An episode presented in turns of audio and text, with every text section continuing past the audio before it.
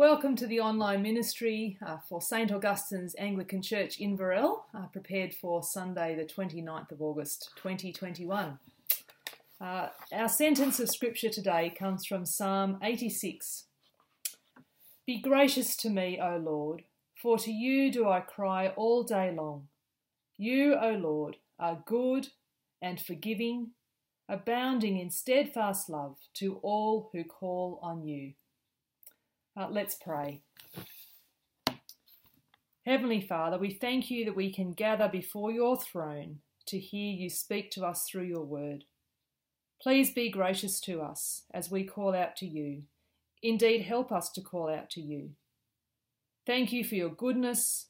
Thank you for forgiveness that's ours in Jesus Christ. And thank you for showing your love poured out for us through his death on the cross. Please help us as we gather virtually, Lord, to grow in our love for and trust in you.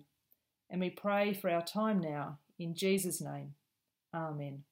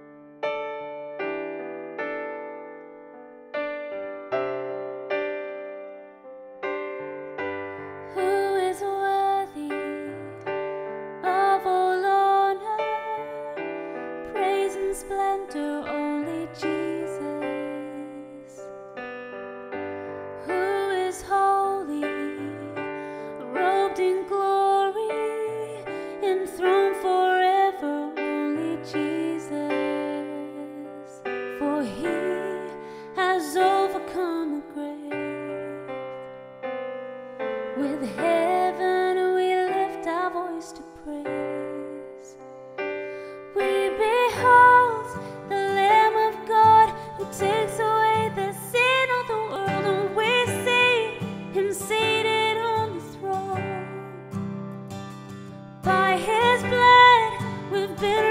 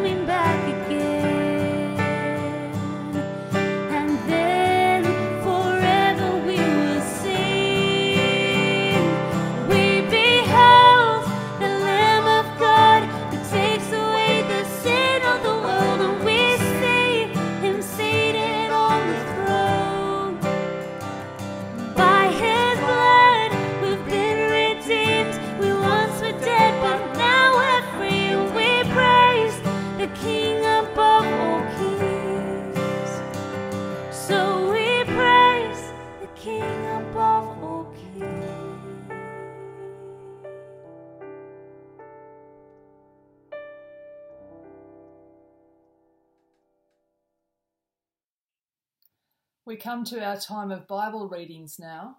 Uh, so please uh, spend some time reading your Bible. Uh, the Old Testament uh, reading is from Isaiah chapter 59, uh, verses 9 to 21. Uh, our psalm today is Psalm 121, and our preaching passage is Romans chapter 11.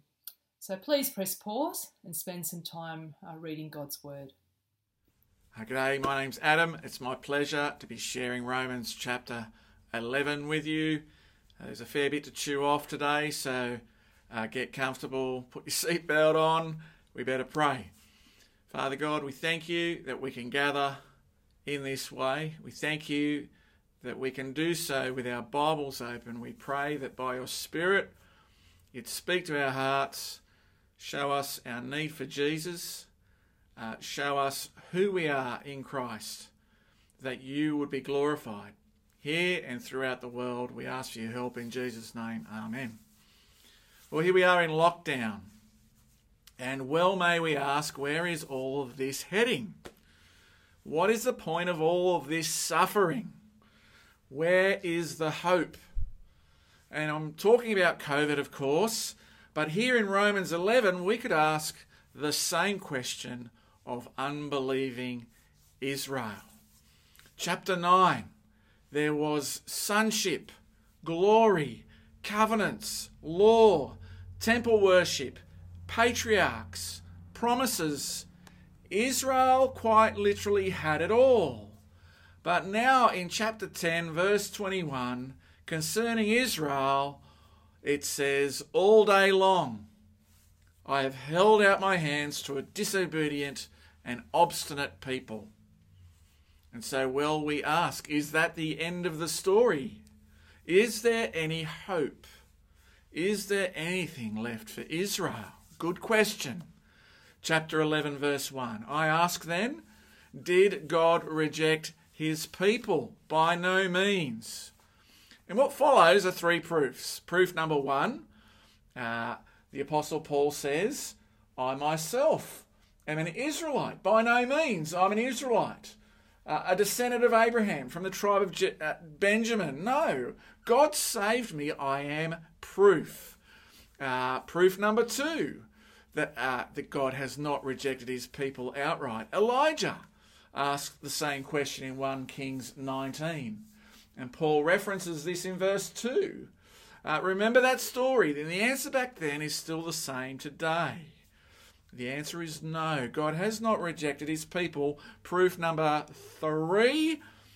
Look at verse 5. So too at the present time there is a remnant chosen by grace. It's always God's plan to choose a people from within a people. And God's choosing of his people is always a matter of grace. Verse 6 And if by grace, it's no longer by works. If it were, grace would no longer be grace. Next question What then? What Israel sought so earnestly, it did not attain, obtain, but the elect did. The others were hardened. And yeah, yeah, that was that was last week and the week before and every week prior to that. There is a remnant from Israel. There is an elect, people just like Paul, who did accept Christ, but hardened Israel didn't. They stubbed their toe.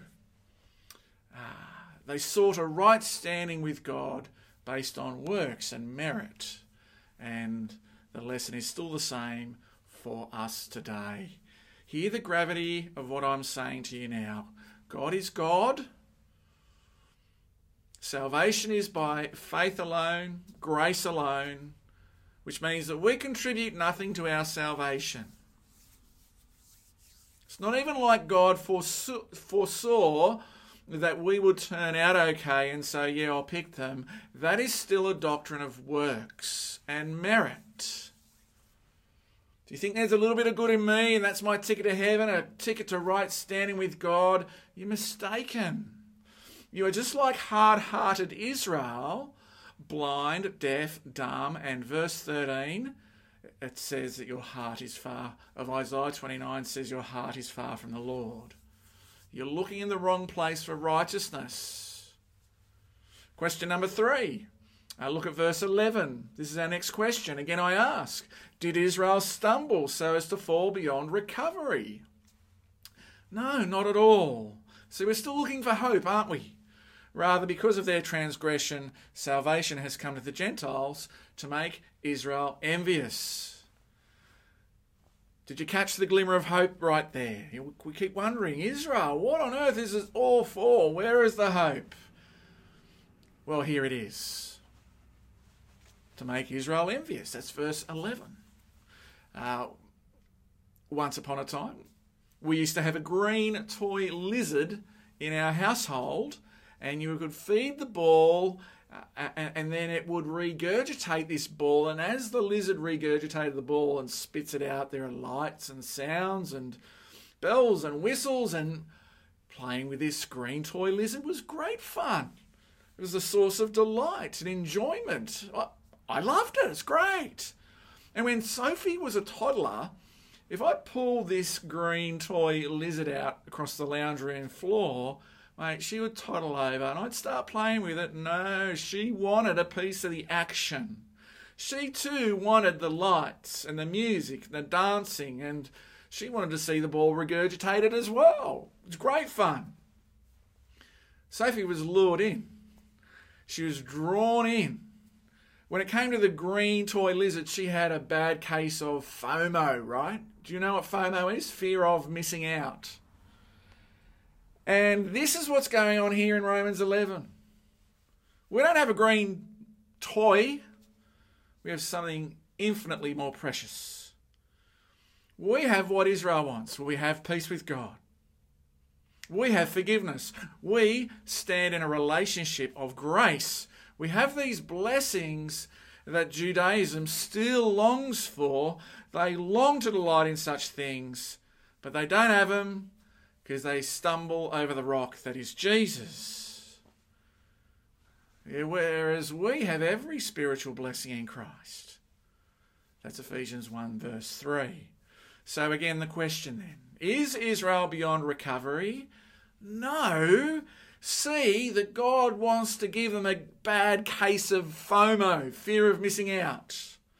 He's deliberately provoking their envy. And this is where hope rises.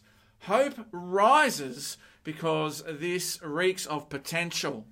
See, verse 12, we get a taste of it. Uh, here's a big what if. But if their transgression means riches for the world, which it does, uh, or uh, uh, riches for the world, or their loss means riches for the Gentiles, which again it does. Uh, how much greater will their full inclusion bring? Now, this pattern is the pattern we see in the book of Acts. Jews reject the gospel, Gentiles fall over themselves and accept it. Read Acts, it's all there. And the pattern is repeated again and again. Their big no becomes a big yes for the Gentiles. You remember the woman, I would rather gather up the crumbs under the table, Lord. Um, there, there is a picture. And if Jewish resistance, their big no, leads to the overflow of the riches of the gospel for the Gentiles, well, man, what would happen if they actually accepted it? What would happen if they actually turn and believe? Because as some say, verse 15, he paints it like this For their rejection brought reconciliation, what would their acceptance be? But life from the dead, indeed, as is true of any conversion, I guess. But here is hope. Here is hope for Israel. And Paul seems to be suggesting there's more of Israel's story that's yet to play out, that God isn't finished with them and he hasn't given up on them. Which means there's a missionary field oozing with gospel potential. And so specific Jewish evangelism rightly continues in Sydney and across the globe because Jews need the gospel. They need Jesus, just like anybody does. Now, I need you to take a breath as you think that through. Might be something to be praying about a bit later on as we think about global mission. Because notice in verse 13, if you're taking a deep breath in, good, get buckled in because we're just getting started. Notice in verse 13, the conversation shifts to the Gentiles having just talked up ministry to the Jews and talked about how they, they ooze potential, look at the prospect that's here. Paul gives two pictures for us to think about. The first picture is uh, verse 16, the dough, and verse 17 he moves on to an olive tree. Uh, I've mentioned Tanya's sourdough before. Uh, Tanya's sourdough is so good, uh, she could do it for a crust. Boom, boom. Uh, but she has starter mix. You use starter mix for sourdough, right? And the dough, the starter mix gets the rest of the dough going.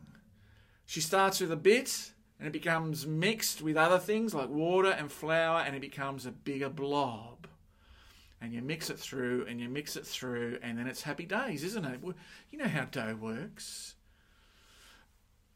Paul's saying believing Israel like a starter mix that that part of Israel that is a remnant saved by grace, that part of Israel that had faith in God's promises, Romans 4, that part of Israel that is elect, that is holy, that has accepted Christ like Paul did, that's the dough that starts off the whole batch of God's people.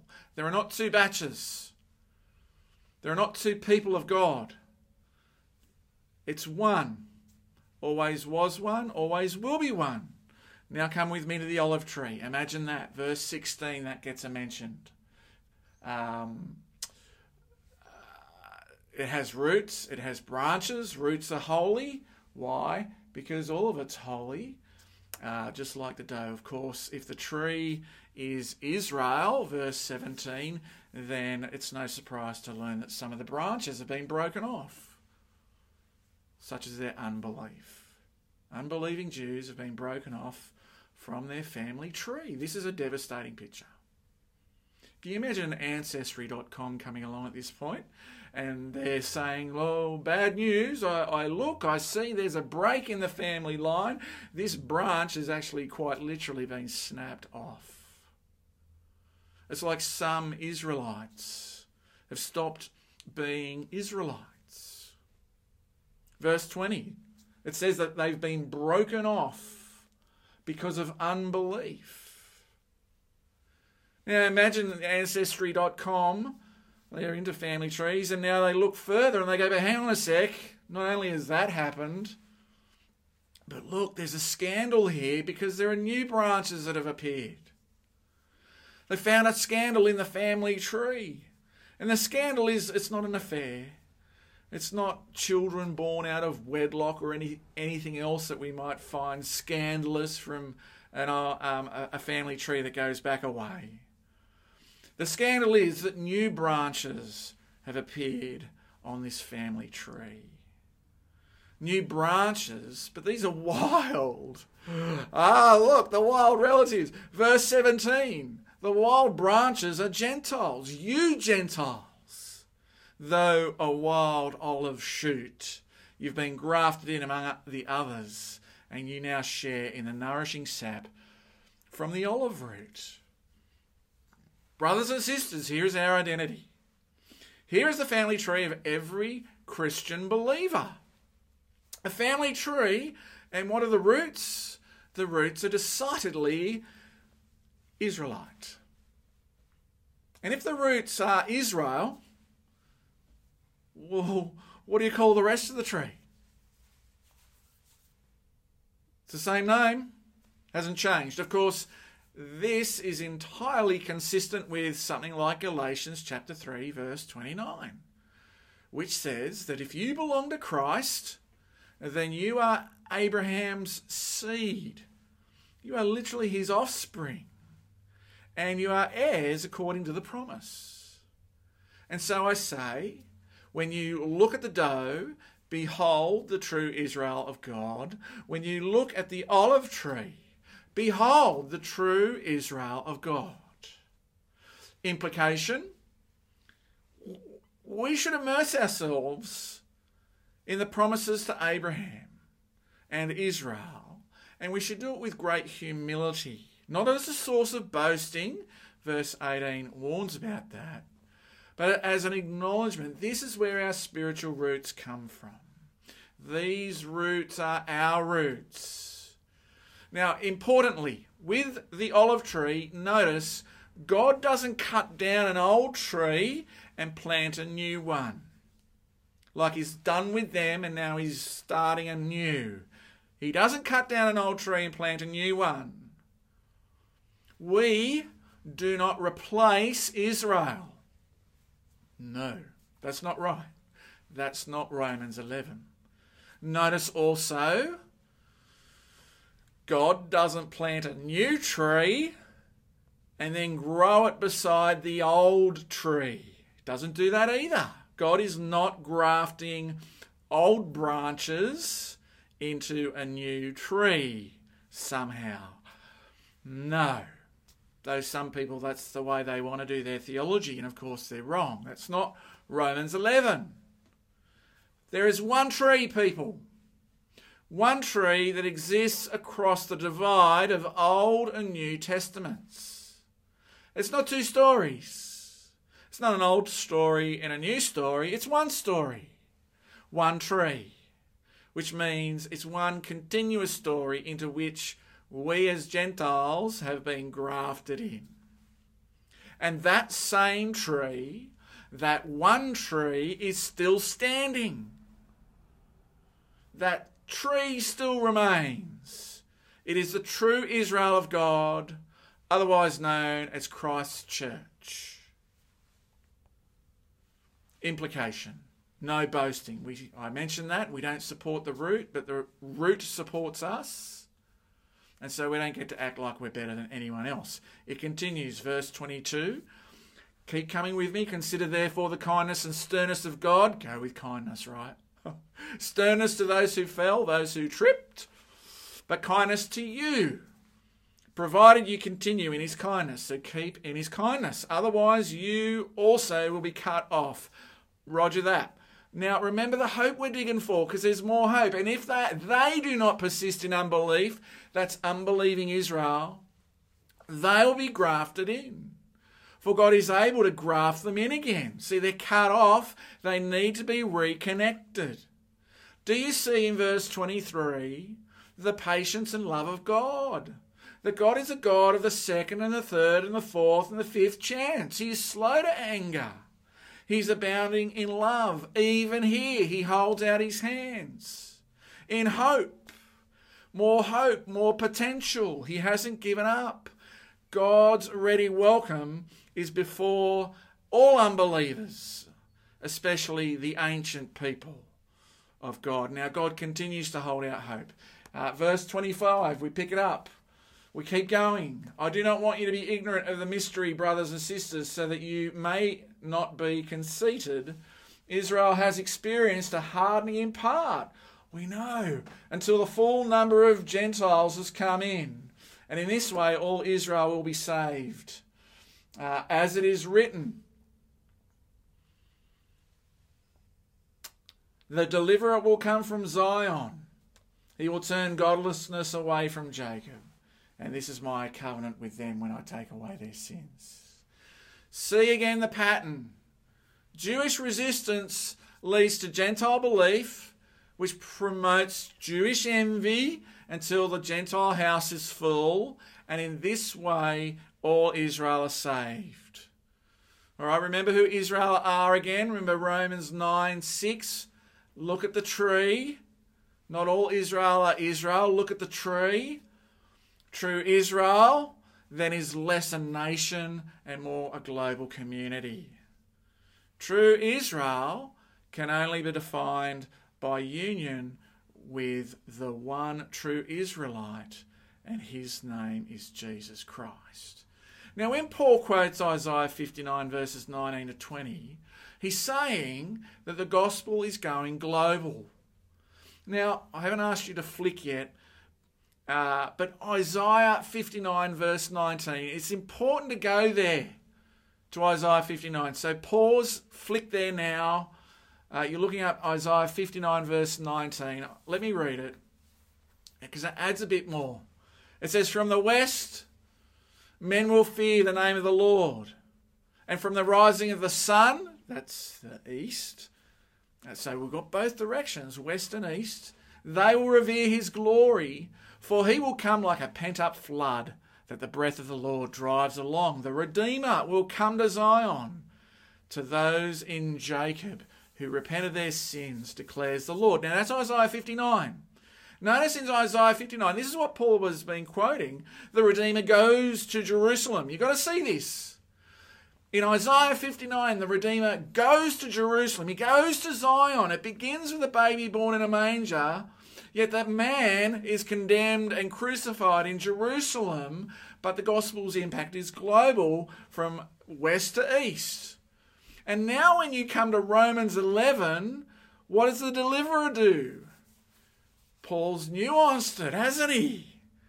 The deliverer comes from our heavenly Jerusalem, our Zion, if you like, and it comes to those who repent of their sins. He comes to deliver them, the true Israel.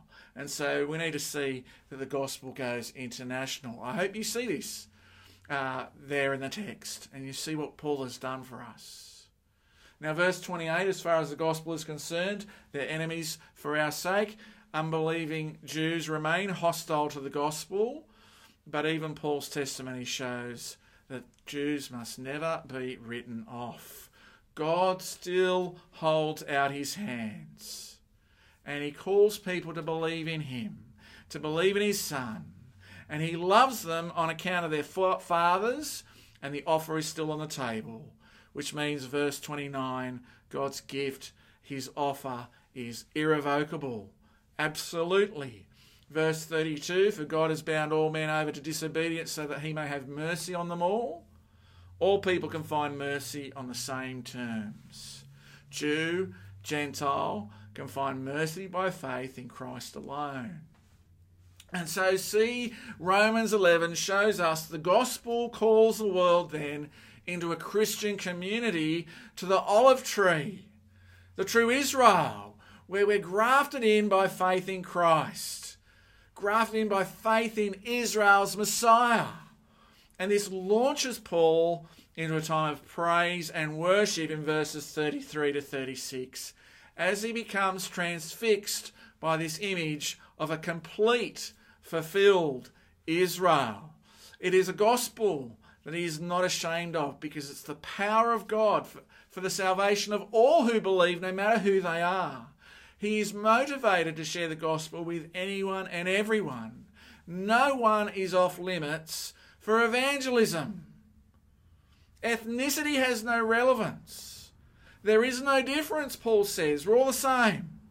We're all in need of God's mercy. That's the drive of these chapters and that God has one purpose for humanity, and that is the worship of his Son, our Lord Jesus Christ. And so God has no purpose outside of his gospel, and it sends us out to all who have never heard it. And so will we share it? I know it's tough at the, t- at the moment, but will we? Will we take the opportunity? Will we tell our neighbours? of the riches of God's mercy expressed through our Lord Jesus Christ. What would we do if a, a busload of refugees from Afghanistan turned up on our doorstep? How would we respond to that? Would we love them with the gospel? And if not, why not? Come again to Romans 11. Verse 33 Oh, the depths of the riches of the wisdom and knowledge of God! How unsearchable his judgments! and his paths beyond tracing out. Not that Paul would dare try. Uh, who has known the mind of the Lord? Or who has been his counselor? Uh, not me, and not certainly not you either. Who has ever given to God that God should repay them? God doesn't know anybody anything. For from him and through him and for him are all things. To him be the glory forever and ever. Amen. It's a wonderful thing that today we can stand with millions of Christians all around the world are declaring the same faith. Because no matter our different languages, our different heritage or history, um, we all have the same Lord. And it's in the Apostles' Creed that we can recognize this one faith that we have in our one Lord. So I invite you uh, to say the creed with me. Uh, you might know it yourself, please join in. Uh, you might have it in your prayer books, uh, or you might just like to reflect on the words uh, as I say them. So, what do we believe? I believe in God, the Father Almighty, maker of heaven and earth, and in Jesus Christ, his only Son, our Lord, who was conceived by the Holy Spirit, born of the Virgin Mary, suffered under Pontius Pilate, was crucified, dead, and buried. He descended into hell. The third day he rose again from the dead. He ascended into heaven and is seated at the right hand of God the Father Almighty. From there he shall come to judge the living and the dead. I believe in the Holy Spirit, the holy universal church, the communion of saints, the forgiveness of sins, the resurrection of the body, and the life everlasting. Amen. Well, we come to a time of prayer now. Uh, there are many things, as always, that we can be praying for. Uh, we can be praying for our, our current COVID situation always, and the many people involved and affected in so many different ways. Um, we can pray for the situation in Afghanistan, uh, which is continuing to be horrific. Uh, we can pray for um, our bishop uh, and of our cathedral, uh, of our diocese, and the dean of our cathedral. Uh, we can pray for missionaries, uh, Margie and Andy Newman in Uganda, and the work in the North Kigezi Diocese, for the Applebys in Cambodia, for the work of Compassion, uh, Bible Society, Bush Church Aid, and others that you that you know who are in ministry overseas as well. we can pray for our, our own local church and different members that we know within our church family um, those who are sick and struggling in different ways. Uh, pray also for the um, the euthanasia bill, which is being brought before the New South Wales Parliament in the next uh, little while. So please be praying for that. And it's important also to be to be giving thanks. There is so much to ask God for, but there's also so much to be thankful for. So write a list of things that you can be thankful for and include those in your prayers as well.